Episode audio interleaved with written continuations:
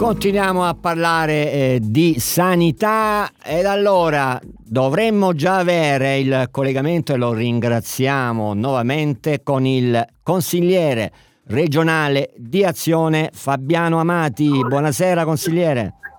Grazie, buonasera a voi per l'invito. Grazie per l'invito. Grazie a te.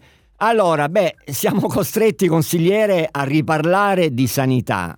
Questo vuol dire che nulla sta cambiando, anzi le cose stanno peggiorando, non lo dico io, ma lo dice eh, anche e soprattutto lei a cui bisogna dare atto eh, che ehm, le varie segnalazioni su ciò che non va, le denunce, insomma, ad esempio le, le liste d'attesa, eh, qui la situazione peggiora, ci sono delle realtà vi sono delle segnalazioni di cittadini che addirittura aspettano un anno, consigliere, prima di eh, avere una visita. Eh, da Brindisi si sposta a Lecce, ad esempio, e, e le problematiche eh, son, sono tante. E lei dice le nostre proposte sono state in regione Puglia ancora non, non accettate.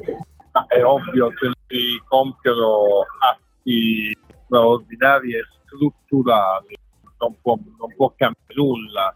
Se la domanda di prestazioni sanitarie è sempre la stessa e l'offerta viene garantita con gli stessi mezzi, è chiaro che la situazione può soltanto aggravarsi perché si accumulano le persone che hanno diritto ad una cura e assistenza non la ottengono.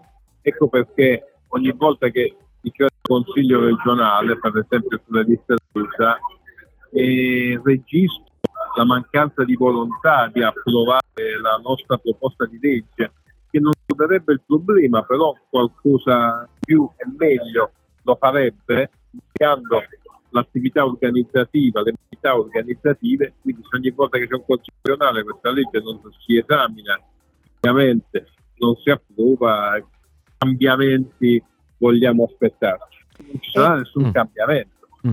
Ecco lei consigliere, vorrei pure dire, sì, vorrei pure dire, vorrei pure dire non, non, va bene la mia, ma ne facciano un'altra. Certo. Cioè ne propongano un'altra e ovviamente è disponibile a valutarla perché non da nessuna parte che la mia sia la migliore ricetta. Sono aperto a considerare le migliori ricette degli altri, ma una cosa è certa, nessuna ricetta non produce nessun cambiamento.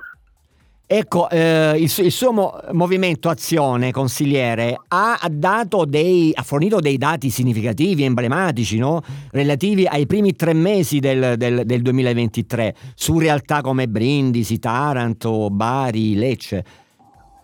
Eh, sì, si tenga conto che il fatto che i dati dobbiamo riassemblarli noi eh, dimostra che ci sia bisogno attività organizzativa, per esempio, nel raccogliere i dati e nel renderli disponibili per capire dove ci sono le sacche di eh, disorganizzazione e quindi di inefficienza. E tenendo che noi per esempio disponiamo di dati soltanto raggruppati per province, sarebbe il caso di avere i dati eh, raggruppati per eh, ospedale, per eh, luogo di prestazione, nelle, ove si svolgono, ove si vengono erogati, erogate singole prestazioni. E quindi lamento per esempio già il fatto che non ci siano i dati, ti servono eh, come il contachilometro della macchina. Eh, se si guarda il contachilometro della macchina si capisce a che velocità si va. Eh, quello è un, dato, è un dato che serve a capire come devi procedere, se devi correggere, devi ridurre la velocità, è uguale nelle liste d'attesa, se non hai i dati come fai a capire quello che devi fare? Ecco, ecco consigliere, un'ultima domanda, poi io so che lei ha un impegno e quindi la lasciamo, ma la ringraziamo nuovamente. Allora, è, è mai possibile che eh, una donna debba partorire in macchina, e mi riferisco, lei lo sa benissimo che cosa è successo a Francavilla Fontana, perché... Cioè, il reparto di riferimento mh, mm, è, è, è, è, chiuso, cioè si deve arrivare a quello, e que, qui la gravità no? di, di, di, queste situazioni. Che fare? Cioè il cittadino si chiede, no? naturalmente si rivolge alla politica, ma, ma, ma si rivolge anche alle strutture sanitarie, ai dirigenti locali delle strutture sanitarie. Che fare? No, non è possibile, tenga conto che io già ritengo che non sia possibile partorire in un reparto dove c'è ospicio e non c'è l'unità di terapia intensiva neonatale. Ritengo che sia impossibile questo, figuriamoci parto di macchina. Ecco, lì bisogna andare nel concreto, per esempio Francavilla Fontana, cioè bisogna distinguere caso a caso. Prendiamo in esame quello di Francavilla Fontana. Se c'è un numero esiguo di medici, eh, non puoi garantire la turnazione e la deperibilità, quindi non puoi tenere il reparto aperto. Ora che sono diminuiti i medici?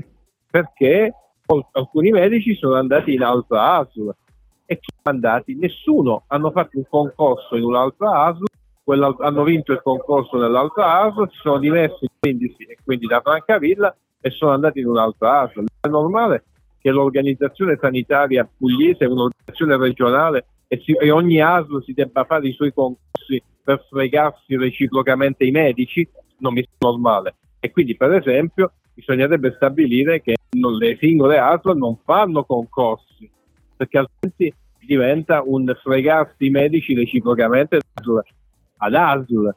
E per esempio, se quel concorso delle, nelle altre ASL non, non fosse stato bandito, eh, fosse stato bandito per esempio un unico concorso regionale, non avremmo avuto la fuga di questi medici in un'altra ASL. Quindi che senso ha dire abbiamo una regionale, però poi la facciamo gestire provincia per provincia, ASL per ASL. Vogliamo intervenire su questo punto? Spero, ci sarebbero molti malcontenti, ma non per i cittadini, l'organizzazione sanitaria, ma la nostra priorità sono i cittadini, mica certo. l'organizzazione sanitaria. Va bene, consigliere, grazie. Grazie come sempre. Grazie, grazie a voi.